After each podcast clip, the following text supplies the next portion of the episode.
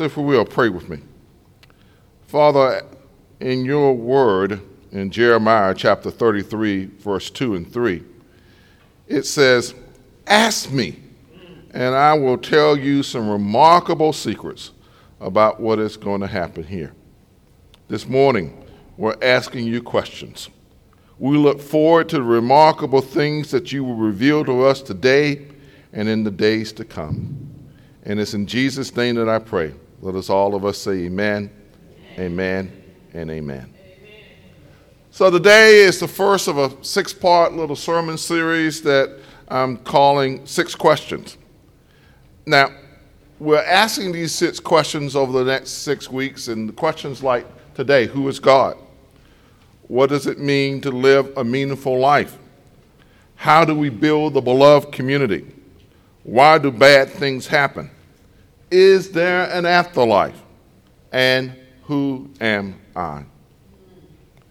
We're asking these questions because of a findings that I saw in a recent book called The Great Dechurching. Who's leaving and why they're going? And what will it take to bring them back? In the book, the authors, Jim Davis, Michael Graham, and Ryan Burge, state that we are in the middle of the largest and fastest religious shift in the history of our country.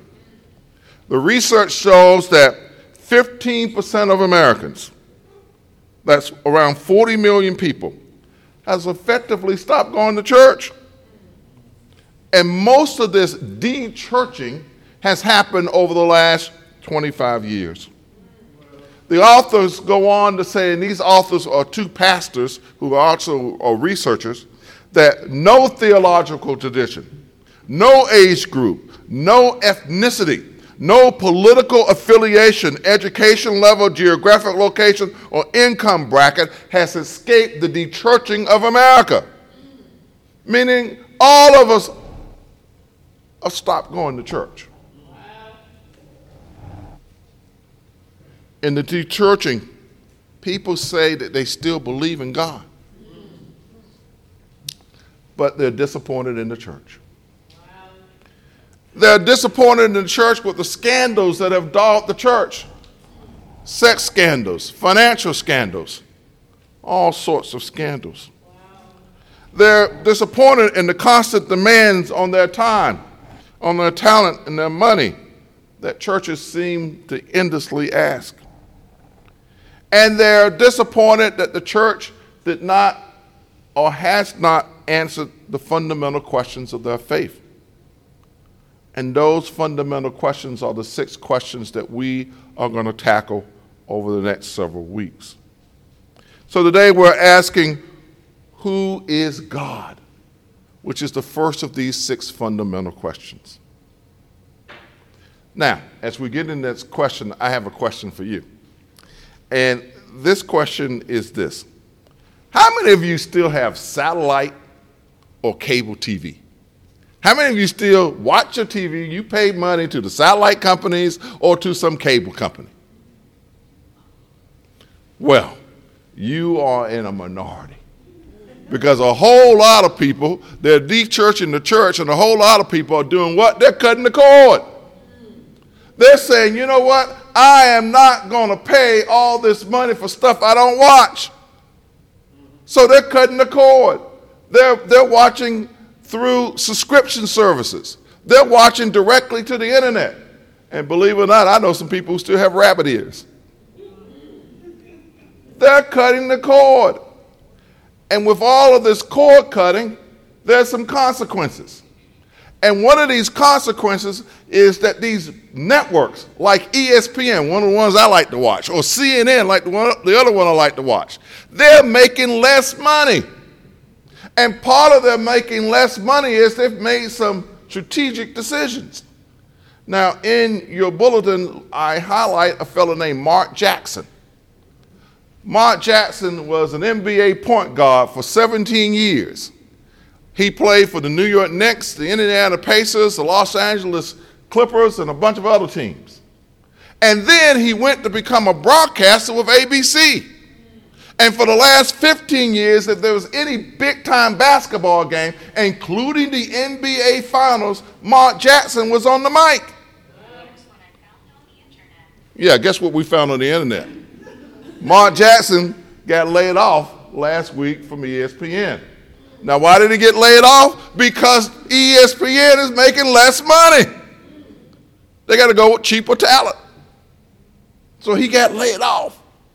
Now, if you walk, watch Mark Jackson, and when someone makes a dunk or someone has a great shot or something like that, he's a, he's a phrase that he says. And the phrase is, Mama, there goes that man.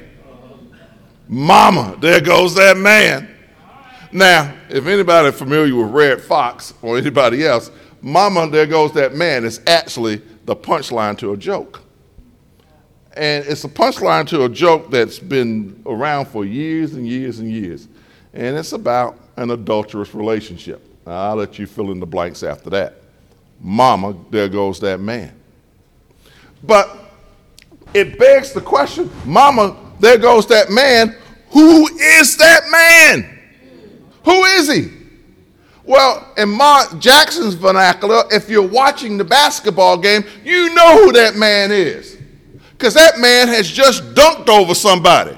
That man just made a spectacular jump shot. That man has made a steal. That man has done something, and you see for yourself what that man has done. Now, the question that we're asking today is who's God? Who is God? Mama, there goes that man we should be able, as Christians, to be able to answer the question, who is God, just like we're able to, when we're watching the basketball game, Mama, who is that man? We should be able to answer that question just like that. So, in your bulletins today, I give you a little guide about who is God. And the first guide about who is God is how about the facts? How about the facts? Well, the facts are, are, are is basically this that God's existence is so conspicuous that the Bible never says, never questions who God is. The Bible just says, Here's God. In Genesis 1 1, it says what? In the beginning. And in the beginning there was who? God. It doesn't define who God is. God is God. Mama, there goes that man. God is God. No other explanation needed. But we need more explanation. So, the second point is this that what about a definition of God? What about a definition of God? So, Psalm that we just looked at, Psalm 14, says that if you don't know who God is, you're a fool. Who is God? God is in three persons God is the Father, God is the Son, and God is the Holy Ghost. And why is God in three persons? Because God wants to get to you in so many different ways. God is the same, but God varies his methods in terms of getting to you, pursuing you. God the Father, the creator of heaven and earth. God the Son, God made in flesh who came to earth to save us. God the Holy Spirit. God the Holy Spirit, which is the courage that gives us the ability to tell fallen men and women who God is and to do God's will here on earth.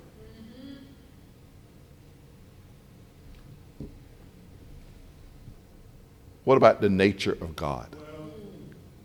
What about the nature of God? When we say the nature of something, and let's go back to basketball. Mama, who's that man? What's the nature of Steph Curry? The nature of Steph Curry is that when he walks in the gym, he's in range. You know what I mean? He can shoot right when, when he what's what's Steph Curry's range? When he walks in the gym, he can hit the shot. Well, the nature of God is this.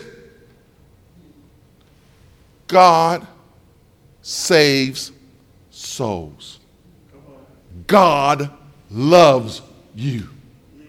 For God so loved the world that he did what? He gave his only begotten Son for you. And as we saw in Bible study last week, God pursues us.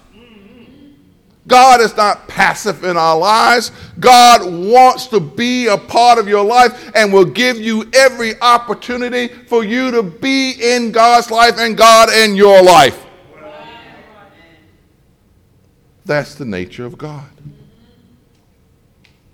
Now, number four. What's God's character? What's the character of God? Mama, there goes that man.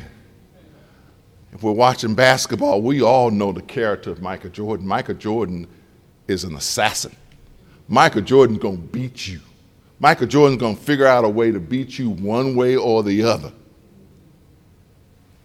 God's character is this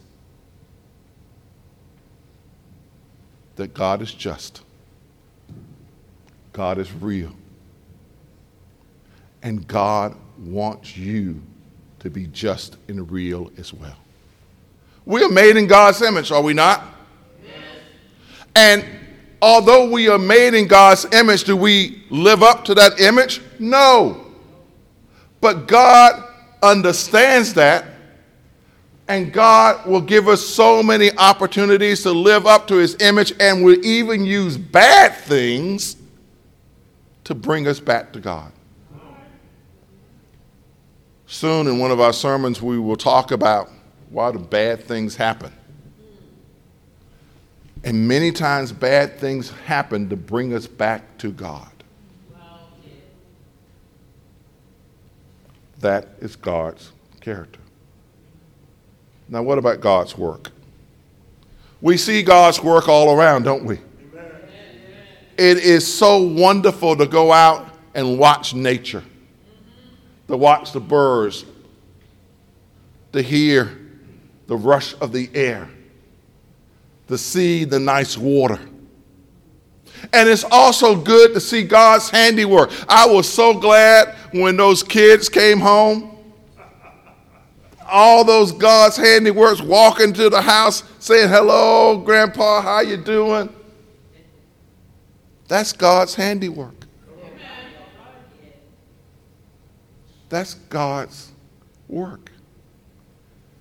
And here's the thing God does his work through us.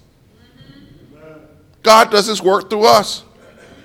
If you read the Bible, yes, at the beginning in Genesis, you've got God directly involved, creating the earth, creating everything, and then directly involved in Adam and Eve.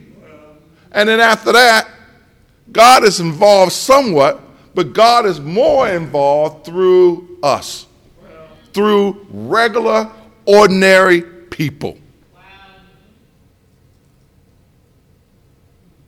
Who do extraordinary things and making a mark in the world. Margaret Tribble was one of God's ordinary people. Margaret Tribble did extraordinary things to make a mark on the world. Extraordinary things with her students. Extraordinary things with her children. And I know in the year or so that I've been here, I have seen the extraordinary things she has done with her friends because I've seen the length that her friends have gone to be with her, to take her places, to care for her. And that only happens if you yourself are extraordinary. God uses ordinary people to do extraordinary things. Now, I talked about the churching of the church. And I've talked about the cutting of the cord that folks are doing. But God's work and God's character is that God will never cut the cord on you. Some folks may think that God cut the cord on Margaret Tribble in the last several years with her illnesses and sicknesses and things that have happened in her family. God never cut the cord on Sister Tribble. And God will never cut the cord on you. But what God is telling us right now is this that we've got to do church differently. And church, if you look in the Bible, if you look at the things that we've been studying, many times it happens not in a church. Look at the verses that we studied last week in Bible study. That Paul and Silas and Timothy were traveling from place to place, and they converted people not in a church, they converted them in their own homes. They converted people not in a church, they converted people in a jail. They converted people not in a church, they converted folks wherever they were. Which tells us that we have to do church differently. Now, preacher, how are we going to do church differently? We have some opportunities before us as a church, Greater Bethel. One of those opportunities certainly is the Maddox Center. And we've been talking about it and talking about it and talking about it. And I talked last week and I put it also in your bulletins and I sent to you via email. I hope everybody got it. Um, a series of meetings that we're going to be having starting on the 18th of August, where we'll meet in the fellowship hall and we'll have conversations about things we need to do to put together a 5013C application. Now, that does not mean that we're going to do the application. What it's going to mean is that we're going to gather information. There's a six step process that we're going to do, and it's going to go all the way to March of next year. In March of next year, we will have enough information to make what I call a no or no go decision. And that decision is what we're going to do with the Maddox Center. Are we going to use the center, and I say not the building itself, but also with the building also to be a catalyst that will help us have church beyond the four walls? What are we going to do? And so that process is ongoing, and we want everyone involved in the process. I'll talk about it again on Tuesday night and take all of your questions. We also have an opportunity to do church differently as we look at increasing and enhancing the way that we present church with our sound and lighting and all sorts of things that we need to do to be able to be able to present our church when we're having church in the sanctuary and folks who are looking online. And these things that we are doing are not necessarily will bring us more people in the pews. Let me be clear about that. Because the trends are really stark. It will give us an opportunity, as we've seen in the verses that we studied yes, last Thursday in Bible study, and the verses that we will continue to study in Philippians, that we can bring the joy of the Lord in ways beyond being inside this church. Because our overall goal is this is to bring people to Christ. We'd like them to be here. We'd like them to be here every Sunday. We'd like them to sit down in the pews. But the research shows that's not how society is heading right now. Amen. So, what did Jesus do? Jesus varied the way that he taught and varied the way that he ministered based on the population that he was ministering to. He told parables to some people because that's the way they got it. Others he had other types of discussions with. And as a church, we have to be nimble enough to do that. To have great worship services here in the sanctuary to have inviting services in the sanctuary. That what the goal is that, yeah, we want to see every single seat in the pews full. But also, we need to be nimble enough to be out in the community, to be working with people as we have done and we will continue to do in so many different ways. So, who is God? God is you. God is each one of us. And as we do God's will, people will see you and cry, Mama, there goes that godly person. Pray with me, please. Father, we thank you for the opportunity to find out who you are. And Lord, as we learn about your nature, as we learn about your character, we are more able to do the work that you have before us. And it's in Jesus' name I pray. Let us say, Amen.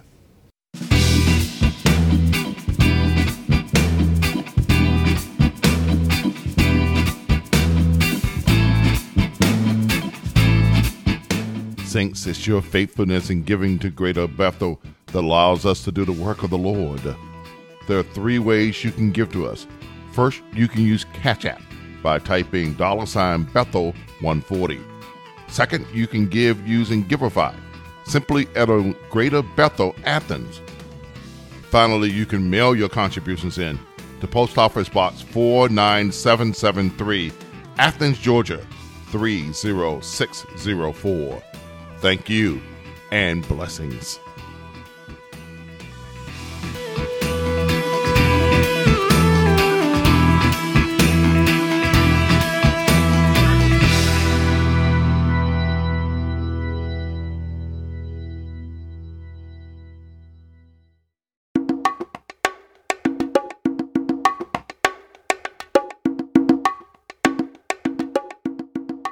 Hi, this is Marben Bland. So you're listening to this podcast, but are you a subscriber of this podcast? Being a podcast subscriber is simple. It means that every time that we produce a new episode, you'll get it with a notification right on your phone, tablet, or other device, like Alexa. Now, subscribing to our podcast is easy. Use Google and type in the podcast with Marben Bland. That's the podcast, let me spell that for you, with M A R B E N, Bland, B L A N D. Now, what pops up next are several ways to subscribe on Apple, Spotify, Google, and other platforms. So don't miss a minute of sermons, interviews, and devotions. Subscribe to the podcast with Marben Bland today.